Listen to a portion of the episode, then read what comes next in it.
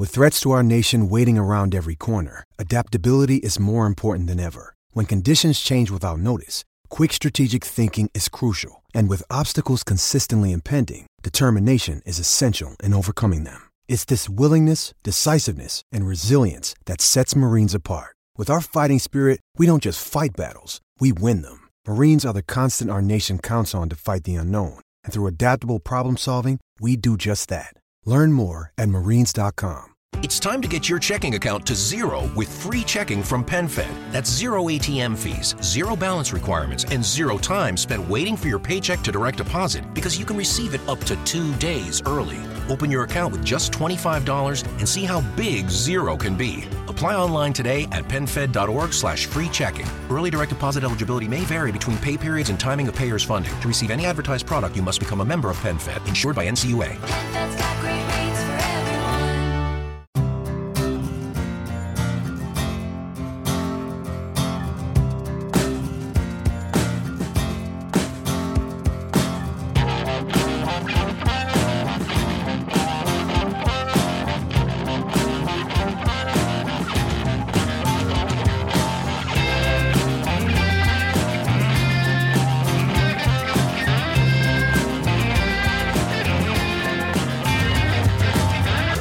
Hello and welcome to the Five Year Plan podcast.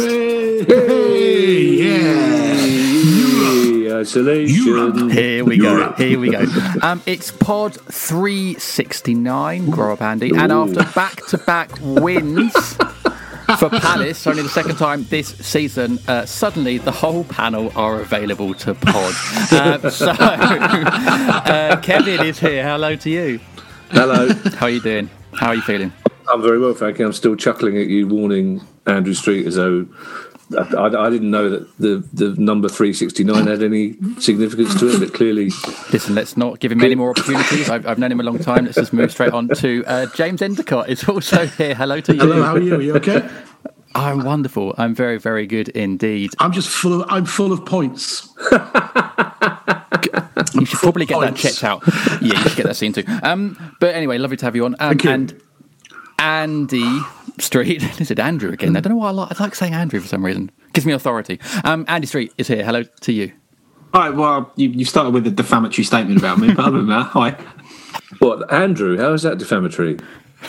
Well, no, I was referring more to the fact that you were saying I was giggling at some smutty innuendo when I was just sitting there minding my own business, drinking my coffee In your bedroom. Yeah, in, in my bedroom. I'm not saying anything. Yeah, there you go. you do. Say The older you get, the more like an Andrew you look. To be fair, Thank you. Hmm. Hmm. that's a compliment. It's, it's fine. Oh yeah, I could I can see that. I think that's yeah. It's biblical. Yeah, you still don't look like a James though. You're still a James. Or me, No, no, you're, no, no, no, no. You, you, you're kind of jazz James, aren't you? You're jazzy. Jazz James. I'm Jimmy Jazz, mate. Jimmy Chas. You can tell Palace have won a couple of games, can't you? We're getting giddy. We're getting giddy with the points. Giddy with the points. Before we move on to talk about Palace's wins over Wolves and Newcastle, um, it's this week's advert. And this week we're sponsored by. I've- I'm not trying any clever in, No, in or links there. I'm just going to You really into are, it. you? Um, I heard that last week. Do you want me to do this, the dog sound effects over the top to detract from the gravitas? We had Arnie. You were doing your voiceover last week, weren't you, uh, to try and audition? Oh, yes, and then you had Arnie, yeah. Arnie in the background, detracting from the entire performance. Yeah, the appearance fee I've had to pay Arnie is extortionate as well, but we'll move on. Listen, this week we're sponsored by, and they'll be happy as well because they're on a pod following two Palace wins. It's Eternity Home Finance, uh, a Croydon based Palace supporting family run mortgage and protection advisors. For a free consultation on anything to do with mortgages and property portfolios, email info at eternityhomefinance.com and quote the code FY. P. So delighted to have uh, Eternity Home Finance on board again. Um, and we- we're going to have a very happy patron as well. So let's do a drum roll for this week's random patron shout out. It's Mr. Joe Olson. Hey, hi, Joe. hi, Joe. Oh, hi, John. And you can uh, join our Patreon and get all the rewards like Joe has done, uh, like the post match podcast, um, the patron only merchandise, and access to the patron only WhatsApp club, which is a very happy place indeed at the moment, at patreon.com forward slash FYP podcast. Right, chaps, we've got two games to analyse in part one. Part two, we've got questions from our listeners, and part three, we're going to preview another evening game. What is going on? Um, away to Leeds on Monday night. Uh, Kevin, let's come to you first. Um, two impressive wins um, against two fairly decent sides. First back-to-back wins since first two games of the season, and the Newcastle game first. Uh, come from behind win again. Andy, calm down. First come from behind win since um, since uh, f- for forty one games or something like that. Are these? I'm not going to use the phrase we normally use in this podcast, but are these are these turning point victories for Palace this season? Well, it's interesting the way you introduced that because I, I, w- I was thinking about contradictions basically after last night's game because Sky, before the Wolves game, Sky were all over the fact that they kept saying, oh, everyone thinks Palace have got a great defence, but they've let in the second highest number of goals this season. And yet now we've got three clean sheets in the last six games. Uh, everyone, Sky kept saying, oh, we're having a terrible season, but we've now got 29 points and are probably safe.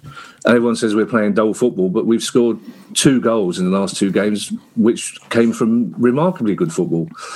So it's just it, it's like we've been saying all season. It's hard to know which the real Palace is. But I, the, the the Saturday game is almost impossible to analyse because the weather was so bad. It was a it was two teams who were nervous and hesitant. Uh, but, but last night I was really pleased with last night. I thought you know John Curran, our our glorious ex sponsor, is always talking about identity and Palace identity, and I thought. I thought it was a little bit of old school Palace there last night, defending, defending resolutely, defending well, but not just for the sake of it, using the defending as a springboard for some really good forward play, especially out on the out on the flank. So I, I thought last night was very good. I think it helped that Newcastle suddenly decided to play a bit more attacking football in the last couple of games. But no, I was I was pleased, and I was slightly bemused that there was still a lot of pessimism from Palace fans on Twitter last night after what I thought was a a very good result. And also, I think I was really intrigued to see how happy Roy and the other management team looked during and afterwards as well. You see the way they celebrated the goals and celebrated the win. I, I was I was really chuffed last night. I was very pleased with the result on Saturday, but I was particularly chuffed with last night. Yeah, I mean, Andy Kevin's right. The the, the, the win at Newcastle last night was particularly um, impressive, especially as they got that win against Everton at the weekend. I think everyone, all Palace fans, thinking this is a typical upturn in form from Newcastle now, right before they play us. But Palace did very well, especially responding um, to the early goal. There are obviously a lot of issues around this squad at the moment. The contract issue, which I'm sure will get mentioned in part two. Roy's future as well, the age of the squad, but taking all those factors to one side these two wins are incredibly timely, given the run Palace have now got going into the uh, next few months. When you look at where Palace are on the table in terms of points, arguably two or three wins off safety, these are big, big wins, aren't they? Yes. oh My God. He just Oh, doesn't, yeah, learn, I'm So- doesn't learn. I'm so glad I've he's back. I'm so glad he's back. Wait, let me let me let me go back to it. Let me go to it. Okay. Why are they big wins? You're getting it. Um, why are they big? wins? Well, they are, uh, you know, they're the sorts of teams not that we should be expecting to beat, but which, if we're going to have no problems whatsoever in terms of the threat of relegation, you would be hoping to get a win from one of those two teams, either home or away. Um, I didn't think we were particularly good in the Newcastle game for the most part. Um, we were pretty poor in the first half, particularly, and obviously went behind extremely quickly. And we could probably find ourselves, you know, quite fortunate to be ahead at half time. In some respects, I agree with Kevin in that yes, we dug in particularly well from a defensive point of view. We before these two games, we had looked pretty porous. So I think some of the criticisms from pundits were well founded, but we finally found some defensive solidity again in those two matches, and that that's important because it provides a good platform because it means that if you can continue to keep that resolute shape that doesn't entertain fans but which tends to stop goals, then we'll make it to 40 points really quite quickly and without much fuss. Hmm. Oh, sorry, that, that ended quicker than I thought. I was making notes about what to ask Enders next. Um, so you normally talk for longer, so you, you were you were quite um, I, I succinct hadn't there. quite dropped Um, off either then. So it must have been a It short was answer. just the right Yeah. time. It was just the right amount. It's of fun. Thanks. No, Have you ever thought about making notes before we come on air? I have many, many notes, but I just Andy said something that made me think Oh. of a potential follow-up oh, wow. question. Wow. I know, I know, which seems very Wow. unlike me. Wow, but- yeah, this is great. making a note, and then he stopped talking, and I realised I wasn't ready to jump in. But the point Yeah, is, that I wanted to make, and Kevin sort of alluded to it Yeah. as well, is this idea of entertainment. So we hear a lot of criticism about this current squad, and as Andy alluded to it, some of it merited at the times that it's it's not it's not entertaining football under Roy. It's it's dour, it's dull. You know, it's it's it's not fun. But I would argue, and I said this on the post-match pod last night, what is more entertaining than winning football matches? And we've won two football matches in the last few days. As Kevin said, in the last two games, scored some fantastic goals. In fact, I think both goals last night were well taken, and Eze's goal against Wolves was Well, well taken as yeah. well. So, is this argument of enter- not being entertaining a fair one? Depends what you class as entertainment, doesn't it? I mean, if you want entertainment for 90 minutes, then you're not going to get it. Um, but I thought the Eze's goal, especially against Wolves, that was worth the entrance fee alone if we were allowed to go to football games. It was just a, an incredible bit of skill that was just straight from nowhere. He just, it was so instinctive of him. And of course, the first goal last night by um, Jairo was um, incredible. I mean, that would grace any football field, and that to me is entertainment. Entertainment, yes, it is about winning football games. Um, I mean, we'd probably get onto it, but the Palace fans on Twitter just seem not happy even after two wins on the bounce. And I just don't understand it. What do you want by entertainment? You've got Eze in there who can glide past players. You've got Wilf who can turn players at the drop of a hat and is exciting to watch. There's, there are things that can happen all around the pitch. You know, we've got in, just in Wilf and Eze, we've got two of the most exciting players in the league, without a doubt. You know, in in the top twenty, probably exciting players, maybe even top fifteen, and and um, and I'm not just saying that because I'm a Palace fan. And there are things can happen when those players get the ball. And I think, you know, what do you want from what what is entertainment? I mean, entertainment is four three or nine 0 Which, if you're a Southampton fan, is mm. was that an entertaining game last night? No, it wasn't. It was bloody awful. Because you're letting nine goals, but to the to your guy sat on his sofa with his Man United kit on in Kent, it was a brilliant game. Do you know what I mean? so you know, but, fa- but fans fans are never happy. I've got a good mate who's a Newcastle fan who was uh, all over it after they won at Everton on, on Saturday, deservedly. And then last night he's going, "Oh yeah, see what happens when you try and attack two games in a row. We shouldn't have tried to attack." A team like Palace was so good on the break, so there's always some fans who'll never be happy. Of course. I think the frustration is, and funny enough, I, I thought it was interesting that Hodgson said this himself last night is that we, we scored two goals and said we went into our shell a little bit. But you kind of think, well, that's down to you, surely, because what you what you would like to see is yes, you'd like to see us get two one up and then maybe get three one four one up, but not if you then suddenly are two it's two all or, or three two down. So there's there's a there's a balance there that it will never strike for all for all Palace fans. There's always going to be some mm. Palace fans who won't have Roy Hodgson no matter what happens. For me, what was exciting about the two two goals, I mean, Cahill's goal was a really well worked Yeah. one, but Eze's goal and, and Jairo's last night. A, the fact that they were scored by two of our young players, which is which is great, but also the build-up play to them was fantastic. The, the the football we played before both goals, and both of them were quite similar, and the ball got switched from one wing to another. Was was really really good, and I I thought looked good. What, what the part he played in the goal on Saturday, but again the little one-two between Eze and Van Aanholt, and that's the sort of football we love to see as Palace fans.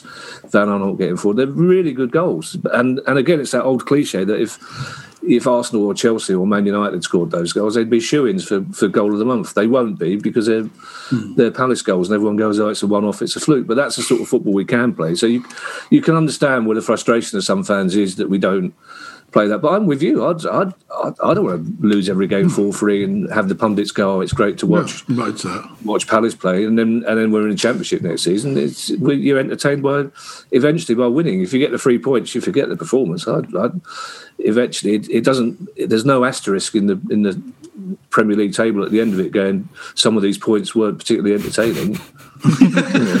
It's it's true. It's true. And and to be fair, Andy, that's that, that that's what you get with Roy Hodgson. And obviously, there will be, we will have more questions about him in coming weeks about his future. The longer that any contract extension doesn't get announced, and I think we're all assuming it probably won't. You know, with Roy, that you will get games and runs. We've had them earlier this season where it's not particularly brilliant, and the close margins go the other way. And then you'll get games like this where the close margins go for you, and you'll end up safe. I mean, look at the table now. We are above Wolves, who finished seventh the last two seasons. We're level with Saints, who a few weeks ago everyone said was were you know sort of breaking the the, the mold. We're level with Leeds, mm. who everyone loves, and we're thirteenth. I mean, grand scheme of things, that's probably where Palace should be. I, I, I think there probably is a question about ambition. And I know that Steve Parish in the past has said to us we need to be ambitious as fans and as a club. But ambition for Palace probably is 12th, 13th, staying in the Premier League. A gambling to get any higher is probably too risky. So I think this is almost it. I- I've talked myself Yeah, into a I, very I think I think ending it, I think it, no, I think that's probably entirely right. Um, what's the point of spending 100 million quid to move up from 12th to 8th? Yep. and that's quite honestly something that you could do. So to a certain extent, I see why uh, certain decisions are made by certain levels of club not to throw everything into the transfer mix, knowing that that top six will not be broken. I think it's, it's pretty prudent to do that. Um, in terms of the, the sort of Roy Hodgson point, you know that over a 28 game, say, rolling period, he will always get enough points, even within that 28 game period, to put him, him on the cusp of safety, let alone taking it to 38 games. He, it, it's just the way his teams always perform. And the reason they perform is because they do certain things clearly in training day in, day out in terms of being drilled. I, I, it made me chuckle to a certain extent that immediately before the Wolves game, with the chat of Palace lining up 4 2 3 1, lots of fans appeared to think that just that slight tweak in formation might mean that all of a sudden Palace start playing like Leeds United Yeah. or a team that aren't a Roy Hodgson team. And although the formation was slightly tweaked, it was still very much a similar style of football, a similar makeup, a similar sort of team. Um, and that's you know that's that's what you get with Roy Hodgson. That does keep you in the league. Palace are not going to finish third in the top division anymore. Well, the, the- football, football has changed. So I think to a certain extent, it's better to accept that that is your lot and to be happy with it to a certain extent and know that there's some fluctuation you can have within that acceptable range than to delude yourself that you are going to break into the super club strata and, and challenge them because you're not. I there was one reporter on Sky quite late on Saturday night who said it's it's a fixed point in a changing world that Palace will finish 13th. you, might, he said you might as well make life easy at the start of the season. Just say the Premier League, put Palace in at 13th, just play the other games around them, and they can have the season off. Essentially. I did I did wonder, that was, as I think our approach was slightly more different. Certainly last night, I wonder if Roy was sensitive to the criticism he got after the West Ham game, which and that score flattered us. To be perfectly honest, where West Ham are a team who are defensively organised the same as we are, but do use it as a platform for for getting forward, and that's something we've talked about a lot. And I think I wonder if Roy was slightly stung by the criticism that he got after that game because he he admitted himself that he got things slightly wrong with the approach. Said we were too passive. You know, it's about time we started being proactive rather than reactive, and I think we were we were that much more so in these these last two games, and also that that period, that really dull period when we got beaten by Newcastle Wolves in the, the corresponding fixtures. When we, if we'd won those, we'd be above West Ham now, and everyone's saying, "Oh, West Ham are having their best season ever. What a brilliant, a brilliant team." So yeah, I, I'm going to say this now: we're not going down. So let's maybe see some of that entertainment in the in the few games we got to to come. Hopefully, yeah. I mean, the, the Enders, the irony being this four-two-three-one Yeah. thing is that um, we did start the Wolves, uh, sorry, the Wolves game with a four-two-three-one, but actually the goal came when we switched back to a Yeah. and it was actually back to sort of Roy. You know, which is Yeah, fine. fine. I actually thought Eze, and um, I don't think we've got any questions about Eze this week, but um, in both those games, certainly uh, last night in Newcastle, he drifts so much anyway that yes, he's Yeah. playing in this wide left or or sorry narrow left of a four-four-two. And really, it, it's it's two transitions, isn't it? It's defensively you are one unit, and attacking you are another one. Rob made the point uh, on the post-match pod that actually when we go forward, Clyne and PVA basically like wingers. Yeah. So you're not really four-four-two going forward. You're four, you're two-two-four-two or something.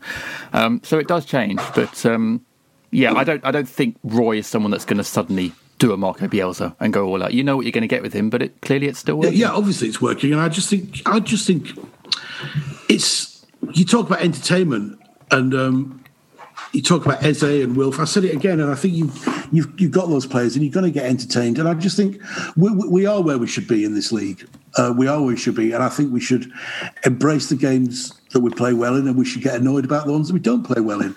I think we are building for the future. We're just building it a lot slower than people want it to be. We've brought in Eze, we've got in Mateta, who we've not seen yet, who I think maybe should have come on last night but didn't. Um, you know, we've uh, we've got the young fullback from West Brom, Ferguson.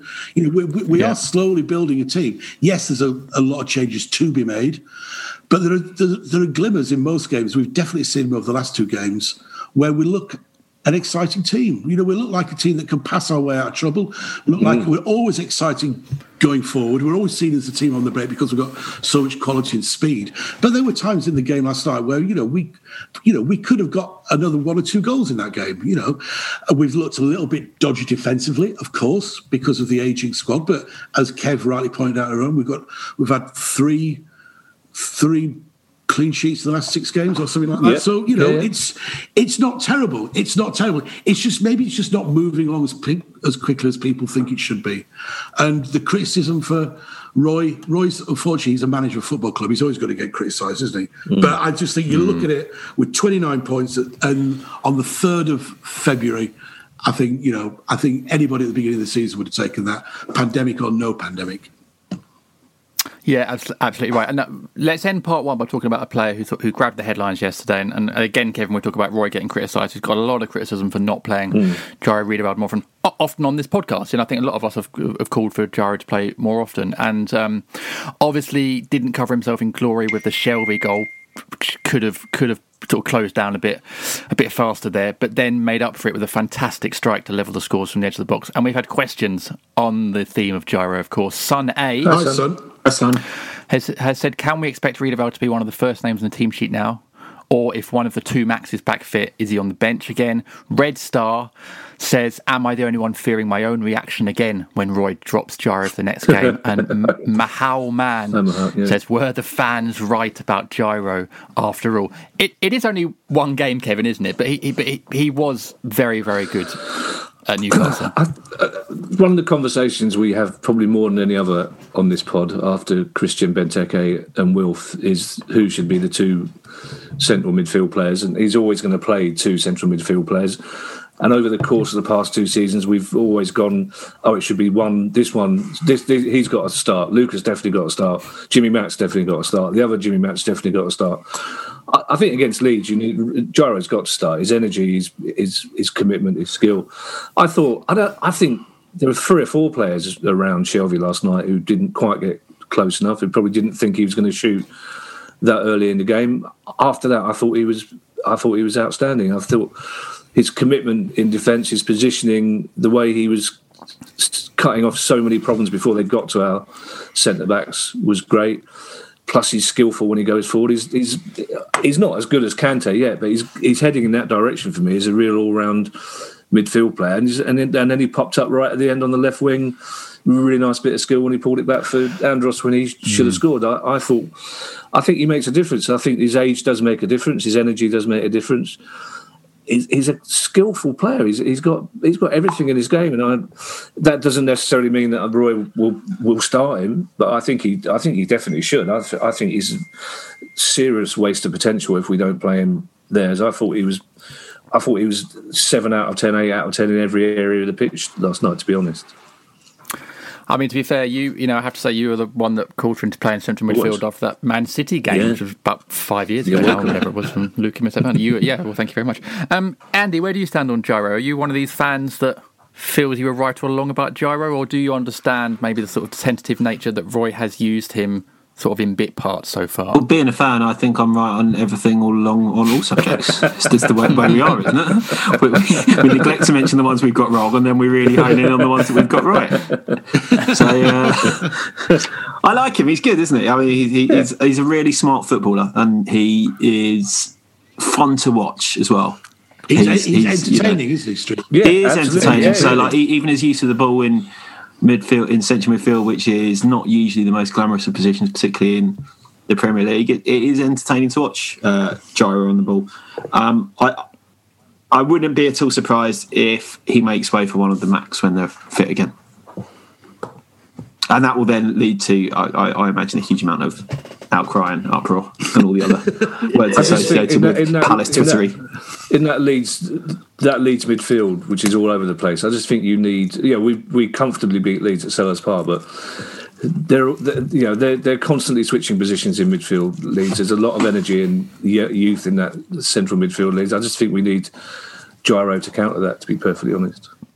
It'll be interesting to see. I mean, we'll, we'll preview that in part three. Yeah, Leeds have a interchange. Played Stuart Dallas, so I think it's a fullback. Played attacking midfield against Leicester in the last game. They're all over the place, but um, it would be nice, James, wouldn't it? I mean, it, it's one of these like sort of pros and cons of having so many players in midfield. Is yes, you can chop and change, but also it'd be nice to get a bit of consistency there. and where do you stand on I mean, I'm, I'm, I'm, I'm with, um, I'm with the guys. I find him very entertaining to watch. He's a great footballer. He, he can only improve by more, by more appearances. You know, a little bit naive sometimes, but that's to be expected. You know, he hasn't. Really, he's not really played that much, has he? Really? I mean, No. Um, I, I think you know. I, I think I think he deserves a run. But then again, you know, there's something about the the Mac lads which they can do that maybe he can't. They can get stuck in.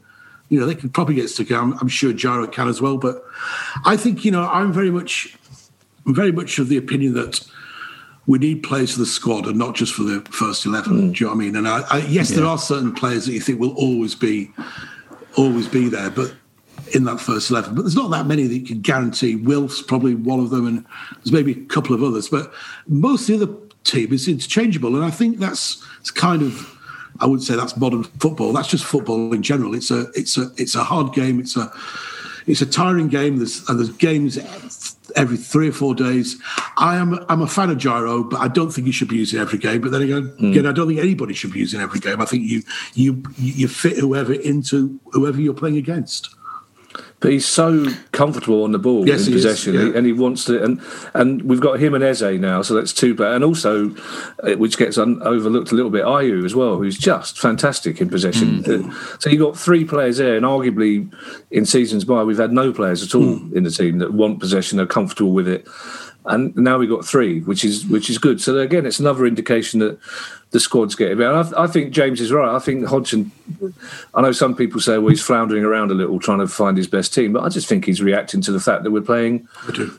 twice a week at the moment in, in, in really strange, uh, odd Yeah. You circumstances. can't knock it, Kev, can you? When we sat No, at 30 no, no. for nine points, you know, as, as, as Yeah, much no, as the, agree. the uh, right out brigade is always going to be there, and even after winning Yeah. two games, I saw last night on Twitter, still people want Roy out, you know, and, I know, I and you know, whatever, fine, everybody's entitled to their opinion. It's just that some people are right and some people are wrong, Kev, Hmm. and we're right and they're wrong. I think Fact.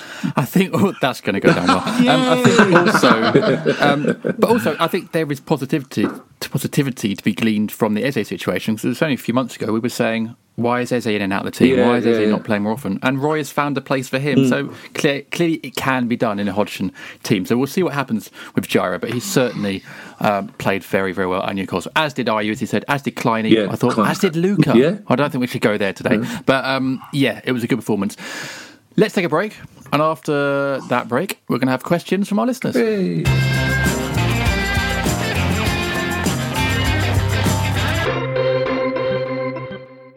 It's time to get your checking account to zero with free checking from PenFed. That's zero ATM fees, zero balance requirements, and zero time spent waiting for your paycheck to direct deposit because you can receive it up to two days early. Open your account with just $25 and see how big zero can be. Apply online today at penfed.org slash free checking. Early direct deposit eligibility may vary between pay periods and timing of payer's funding. To receive any advertised product, you must become a member of PenFed, insured by NCUA.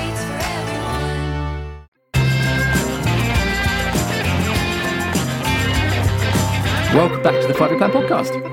Hey. Another the coffee. Points, points, points. When did we start doing the ways? I, when did we, it was a long time ago, wasn't it? Pod Like, four, maybe. Maybe it's ever since we've been on on this sort of Zoom thing. Oh no, they've been here for a long Yeah, it wasn't. It wasn't right at the very start because it's more. I used to say help. Well, I guess it's, help. What, Who are what am I these doing? people? Strange Stockholm syndrome has properly Yes. taken over. They've, they've locked the door. Take, take me back to dark place. There's only one beer. There's three of us. I'm having You a and that beer anecdote, bloody hell. Um, right, we are sponsored this week by Eternity Home Finance. For a free consultation on anything to do with mortgages, we'll just get the ways in there as well. For anything, uh, for a free consultation on anything to do with mortgages and property portfolios. It's the first time anyone's weighed property portfolios, I think, but you know, go for it. Email info at eternityhomefinance.com and quote the code FYP. Right. I bet Sells has got a property portfolio. Of course he has. Of course, it's bulging as well, mate. I've got a I've got a folder with a picture of some houses in it. Is that the same thing? It's called a newspaper. Right, are you ready for some questions? We're gonna we Yes. got, we Yeah, got always. a variety. We're gonna Born- delve straight in. born ready for this questions. one is from Ray in Houston. Hi, Ray. Hi, Ray. Hi, Ray. I think it's probably for Enders. Is It there a says- problem? Is there a problem? Nice. Is that a question? Don't know. You answer it. This is Ray's question. It Okay. Says jazz is unconstru- is unstructured, which means it can be sloppy Major- and awful.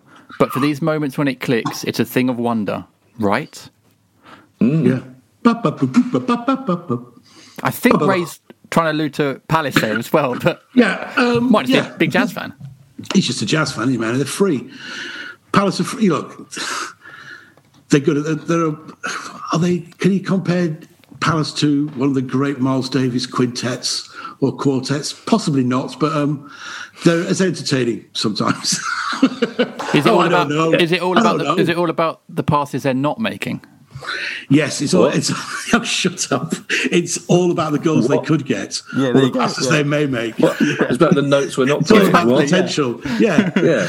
and not And necessarily some, that order. sometimes, yeah, sometimes they're about as entertaining as that jazz they play with bowler hats on and stripy waistcoats. yeah, yeah.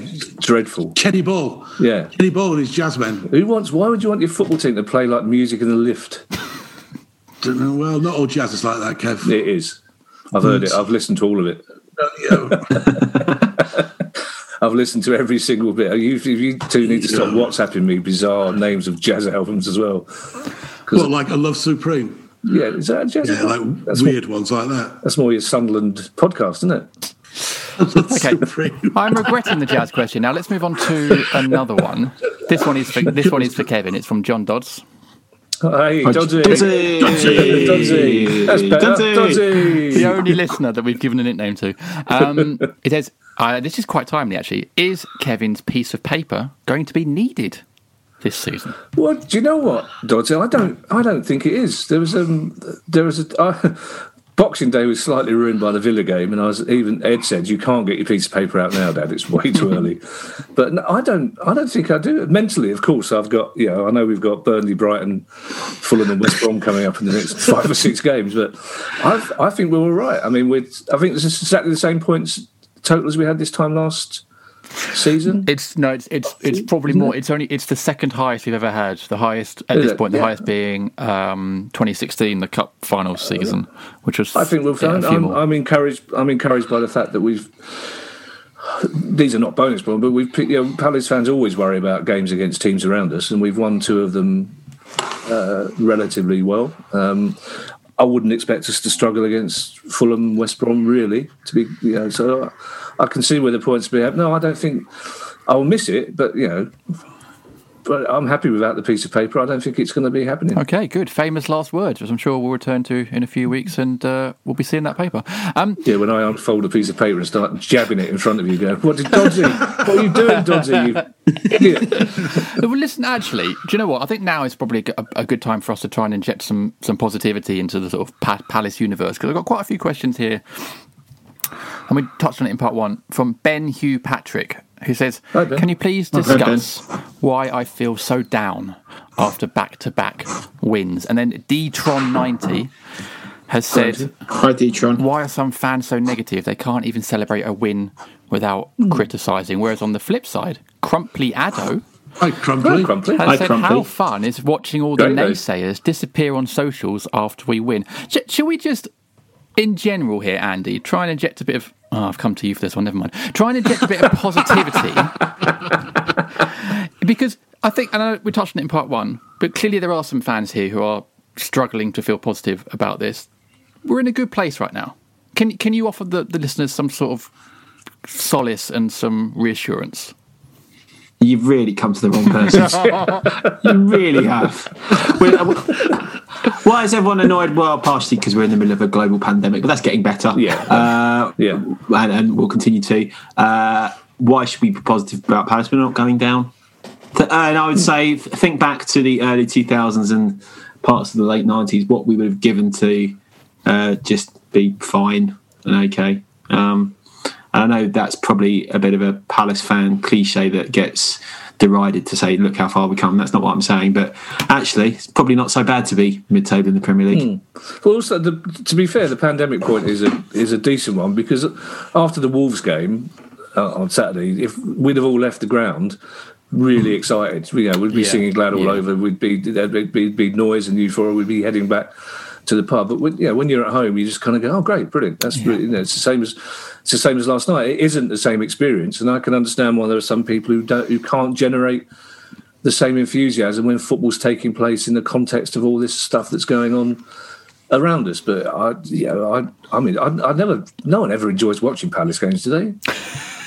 The last couple of minutes when we're four 0 up, maybe, but for the most part, you just you just endure them and then get on with talking about it afterwards. That's the that's the fun. And football But- is on all the time at the moment. There's like a game. uh, there's probably one on at the moment that I've not noticed. Yeah, again, that's it's, it's probably Wolves versus Burnley right now in the background. And I didn't even know they were playing at uh, two forty three on a Wednesday afternoon, and that's probably a bit of it too. And but the, uh, even the TV experience when you watch a game that you're not at and you sort of see the ebb and flow of the crowd properly, and you see the fans celebrating, it's it's all part of the experience. Whereas now it is you know incredibly different and not as stimulating. Well, we started watching the Sheffield United West Brom game last night, and it's, it's, it's and it's quarter past six, and Uh, Ali just went, "Why?" Are we In the watching-" morning? Yeah, no.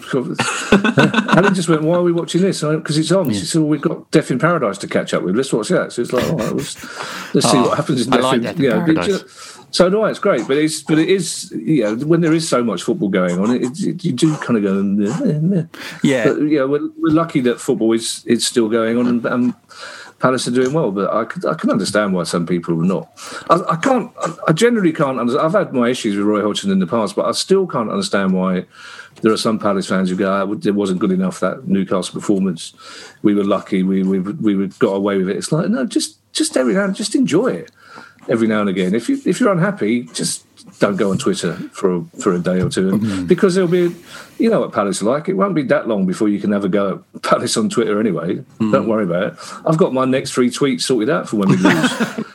I had a I had a cracker for losing to Wolves. I was really cross. 'Cause I can't use that again. Basically, so yeah, don't don't worry, pessimist. You'll get your moment. Just let us. it's, it is hard getting into this season. I mean, I don't have any of the. T- I don't have Sky or BT Sports. So the amount of games I've seen the whole way through this whole season has probably been like mm. two. Fair point. There's been like two, literally two games I've seen. I haven't, mm. apart from the the highlights I get from Palace, which I see is like seven minutes long.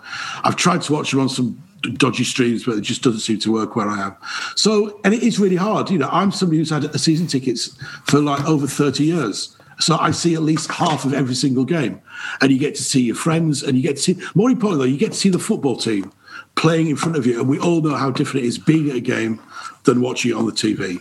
And I just think I'm finding it really hard to get into this season because I don't feel that connection with the team that I normally do. I mm, don't feel the connection with the players that I normally do. Or the supporters or anything, and that's not down to anybody's fault, apart from the fact we're not allowed to go to games. So I can understand people getting frustrated because they're sat at home and they're bored. There's nothing to do, and it's easy to vent it out on your football team. And they they look at other teams, maybe look more exciting going forward or whatever on the TV because they're watching so much more football on TV. I'm not watching any live football on TV because I can't get it in my house. I listen to it on the radio, and actually, I was going to say I was listening to the the commentary on. Um, BBC Five Live Extra last night would have the commentary for the Palace uh, Newcastle game, but rather having uh, an independent uh, commentators there, they had the commentators from BBC Newcastle.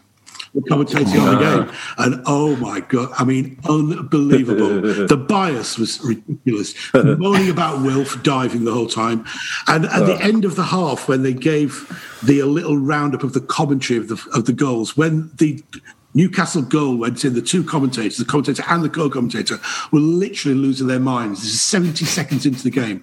Both the Palace goals goes, oh, that's Chris Palace just equalised.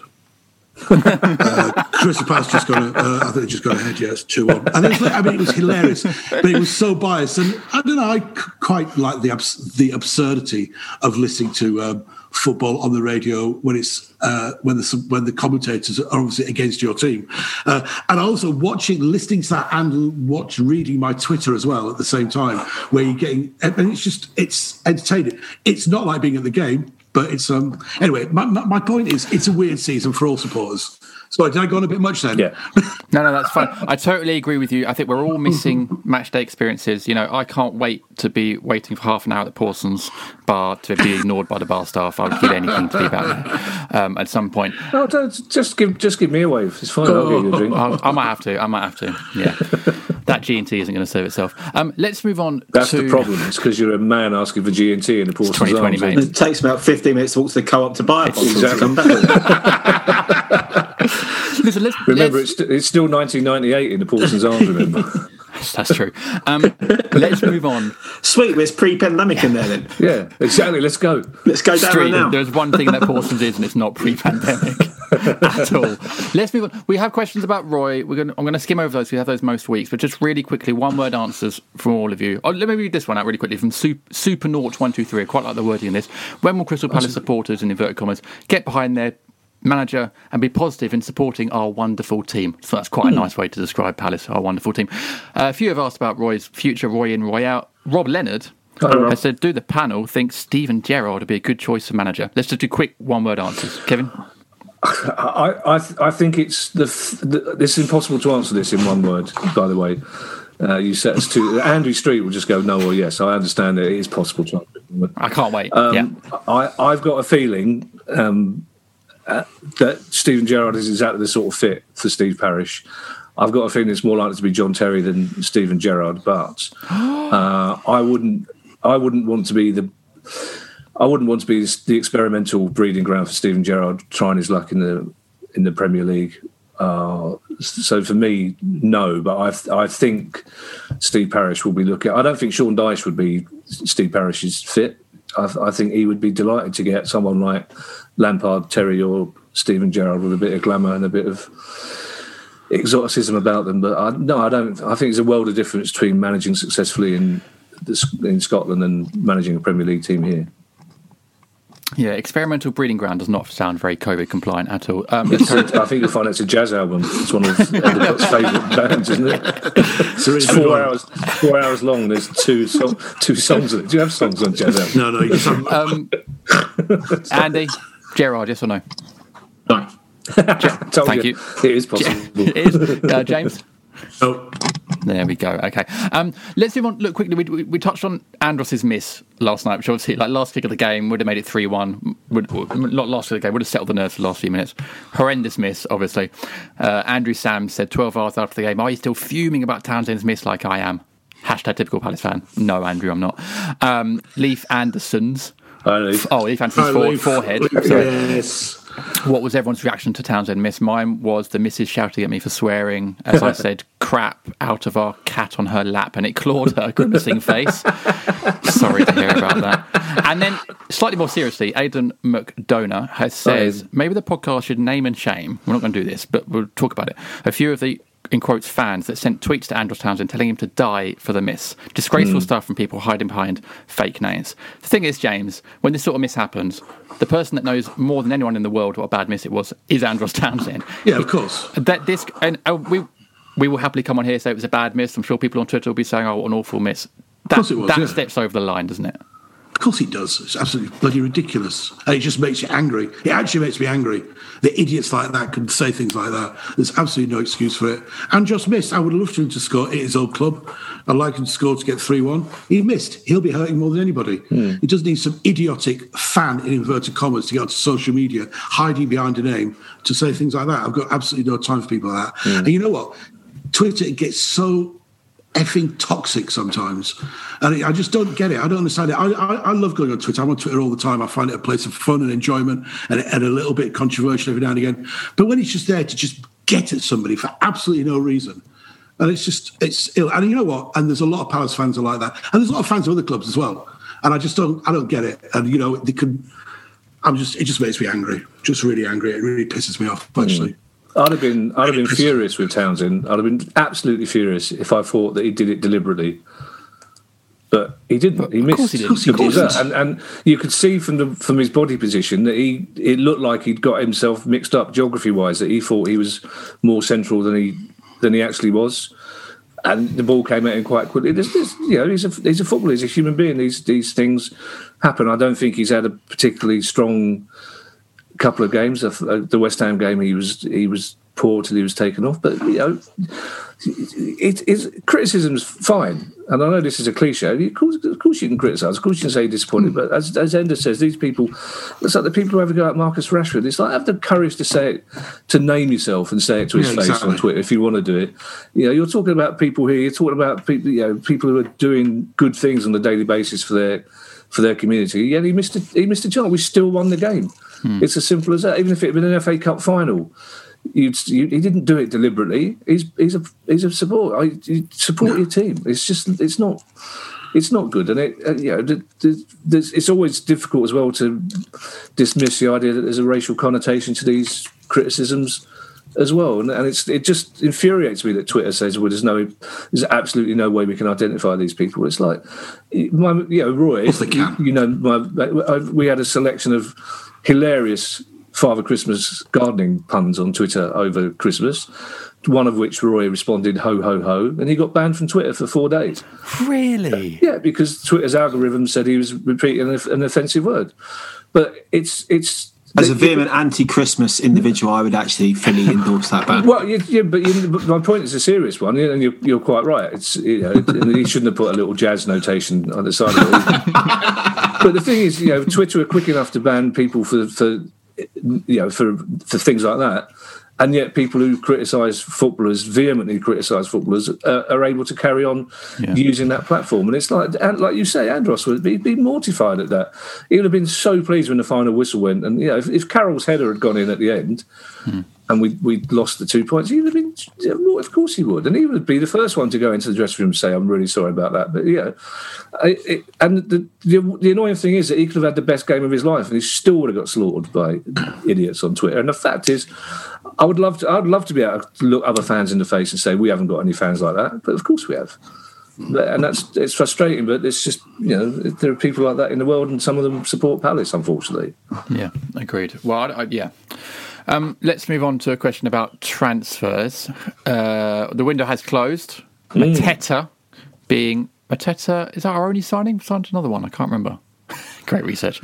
Um, Mateta being most high profile, I guess, um, and obviously didn't come on at Newcastle. I'm sure we'll see him again at some point. So let's save our Mateta analysis for when he does play. Well, feel like- presumably that was because he was in Devon rather than Newcastle. which ground was it? Was it which ground did It they was, show? St, it was St James's Park in Exeter. Exeter, right? that his social media team had put on his quite wizzy looking Really? video that was excellent, and then put in an aerial picture of St James's Park Exeter rather than St James's Park Newcastle. It's a bit like when Benteke signed for Palace and he changed his Twitter profile to brand Burnley, new Burnley player. yeah. Never mind. Anyway, we, we- hopefully we'll see Mateta soon and we'll be able to analyse on the pod and, and uh, give our thoughts. There's, there's, a, there's a transfer question here which has been sent to us. I, don't know, I think it's Nick Shepherd, one of our patrons, been sent to us in French. And I'm going to read it out to you now. I'm going to put some French music as a bed and I'm going to read it out to you now. Le français devrait être notre première langue pour notre première équipe l'année prochaine. Si oui, cela signifie que. Oh, we really uh, shouldn't have done this. Nous devons garder Roy. Anyone got any idea what that says? Mm. Well, I, you, pronounce- is, is that saying that our first team's going to be speaking French Yeah. next season? So is it good that we have Roy? Right. I don't know because of your quite horrendous pronunciation, but I think that might Do be you know what you're basically there. That's very impressive. You're basically there. And and you, you, you know what this is referring to? What this is referring to? What Roy's multilingual skills? And I believe the sort of situation in France at the moment with contracts and teams and money and stuff. Essentially saying, I think a lot of teams are going to be raiding France for players next season. Yeah, I would have thought so. I mean, the market has uh, had the huge hit of the broadcasting deal collapsing there, and then them being unable to to retender it, um, which is going to be very difficult because lots of football clubs tend to borrow against broadcast receivables they're going to get coming in. That's a very very common way of structuring your financing as a football club. So lots of French clubs won't have that available to them. It's going to cause some difficulty in France. I would have thought.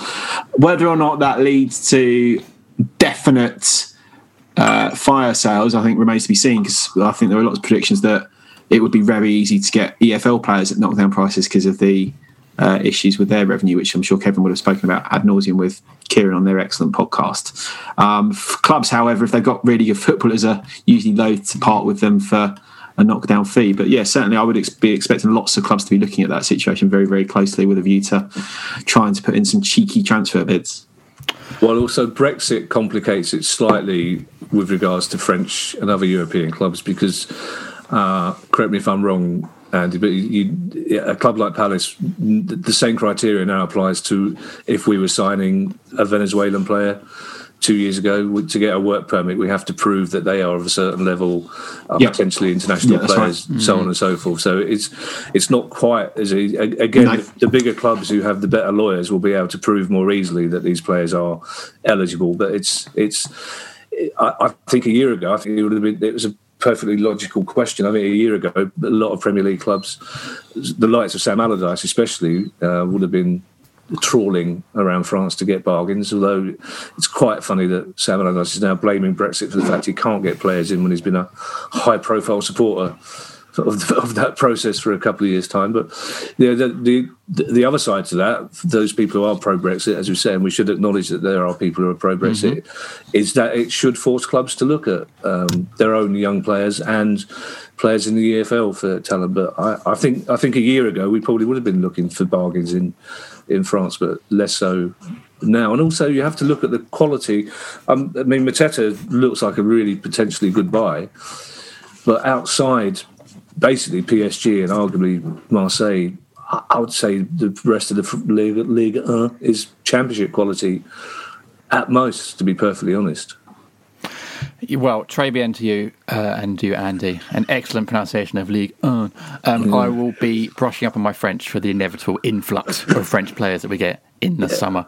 Uh, but right now, let's move on to Le Prochaine. The next part of it's turned into a, it's turned into like a GCSE bite size.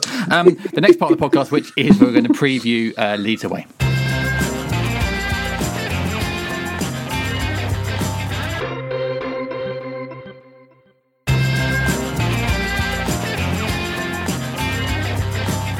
Welcome back to the Five Plan Podcast. Sponsored. That's hello, hello, by the Bibliothèque. Le, Semaine this week Monsieur, um, Monsieur Thibault, by, it's an engineer. anyway by Eternity Home Finance or Eternity F- Finance Don Le oh what's home? Shay anyway um, He knew. exactly.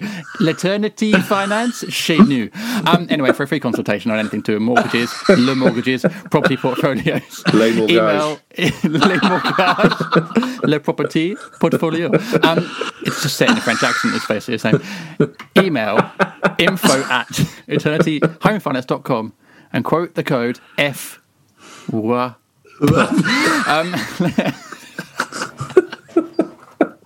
I did French A level. Can you can you believe that? I uh, actually did French A level.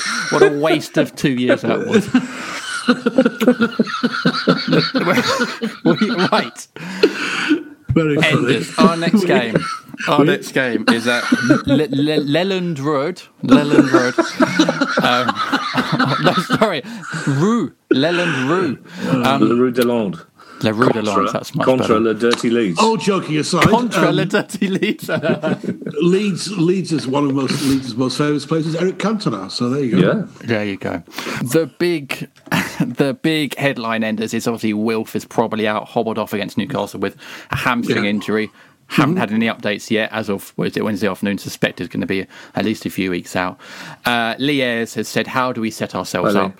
If it's four four two, who plays up front, or with the lone striker with Mateta now in?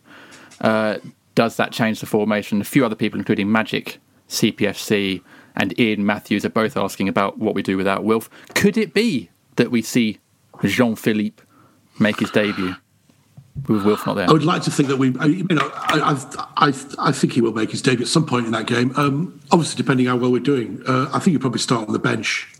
Uh, I don't think Roy will put him in straight away. I think you'll probably want that little bit of experience in there against a, a Leeds team who can be very good, you know, and, uh, and, and have proved themselves to be a very good team this season. It will be, uh, a, it will, it's a real blow, Wilf not being there. Um, it goes without saying that our record of um, playing without Wilf is not very good. um, but we do, as was already mentioned, you know, we, uh, we I will go back to this. We've got we've got good players in that. We've got we've got Ayew who's doing quite well at the moment. We've got also we've got Eze. I, I, I, do think I do think we've got a team that will um, that that can beat Leeds. It's um, how we're going to set up. Um, probably Batshuayi will start, I imagine, um, over Benteke. Um, Andros will probably start, I would have thought, rather than Wilf. I think pretty much the team of, of last night, but maybe Andros will start because he didn't start last night, didn't he? I think it'll. I think it'll be a while before we see Mateta. So we're not we're not in a situation like West Brom are, where you buy players and you've got to throw them in. I think we know that uh, Hodgson likes to have a good long look at a player first, and uh, he may well Good come on, but I don't think he'll. I don't think he'll start. No, I, I I, miss. I, I, I would want Wilf to play every game, but uh, he hasn't contributed that much recently. I don't think there's a psychological element to it, and our record, as Yeah. Ender says, is so bad without him. But you can't really point to much in the last two or three games. You can't really point. I mean, we had we've had Sulky Wilf pretty much for the last two or three games, I, and I I think it's be interesting to see what we're done. But, but coming right back to the very start of the pod, and everyone talks about entertainment. If we beat, you know, Leeds United are the media darlings this year because they're supposed to be the most entertaining team in the Premier League. We'll go above them if we beat them hmm. you know, we beat them comfortably 4 1 at, at Selhurst Park. So it, it, it, it really underlines that argument about what you want from from football. And I'm sure Leeds fans will say, well, we're staying up playing brilliant football. But again, at the end of the season, it's not going to say that on the Premier League table, basically. And the downside of that Premier League football, as we saw at Selhurst Park, is that pretty much every time they went forward, we did we broken them and could have scored two or three more goals. So they we know they're the only team in the league that you know exactly how they're going to play. So technically, they should be easy to set up against. I would have thought. Yeah, absolutely. And and Andy, you know, I think people will be hoping that Jairo maybe gets another another nod depending on who's available there. Eze is looking on form. Um, and this Leeds team, you never quite know which team are going to turn up. I mean, they were on a terrible run previously, lost at home to Brighton, and then went to Leicester, who were doing very well themselves, and, and, and beat them comfortably. So you never quite know what t- Leeds team are going to turn up. But I think we can probably expect Palace will be compact in defence and looking to hit them on the counter and hope that the likes of Eze have a good game. Yeah, that's exactly how we'll play. Yeah. I wouldn't. I wouldn't be surprised to see Ayew play as a as a lone striker. To be honest, Uh, where do you, I think one of the other things that came out of the game last night is that I think two or three weeks ago we all had a vote and said uh, PVA or Mitchell, and we we all went Mitchell. Yeah. I think the last couple of games PVA is making that decision much much harder. I have to say, Yeah, and I, I think I, I think he brings. It's that balance. He brings so much going forward. He probably isn't as good a defender as Mitchell, but at, at the moment, I don't think you can justify dropping him, which again indicates that we probably have got a better squad than we, or than some Palace fans think we do have. I think it's going to be a difficult game for us. Just the reason we got such a good result against them at Selhurst was Wilf was really on form that day, Yeah. and being able to spring counters against a team like Leeds is essential. And we that day in Wilf had someone who was able to provide that platform time and time again for really quick transitions and to put them in difficult positions. What we don't really have now, if particularly if you swap Wilf out for for Andros, is that ability to go from Yeah. defensive footing Yeah, to yeah. attack really quickly. Uh, and Leeds are a very, very good, energetic pressing team, as everyone now knows. Um, I would be happy with the point, frankly. Yeah, I think that's fair, and I think a point, you know, would, would continue this little mini decent run we're on. So I think we'd uh, we'd take that. Um, that is the end of the podcast. Listen, merci tout le monde. Jay, Jay, sorry, Jacques, Jacques, Jacques. oui, oui, oui, oui. Très bien. um, and, Andre, Andre, Andre. No? Yeah. And, yeah, so- Ouais. De rien, je t'en prie. Yeah, uh, Kevin, yeah, oui. Kevin, Kevin. Kevin, Kevin, Kevin, Plus en Kevin, Kevin. Kevin. Well, um, merci beaucoup to all of you. Good, good chat, good pod. Merci, Thank you. Jedi. You, Jidi, you're welcome. You're welcome. Um, thank you for your questions for our listeners. Um, we're back next week after the Leeds game and a post match pod will be available to patrons, of course. In the meantime, have a good week. Look after yourselves. And au revoir. Picture.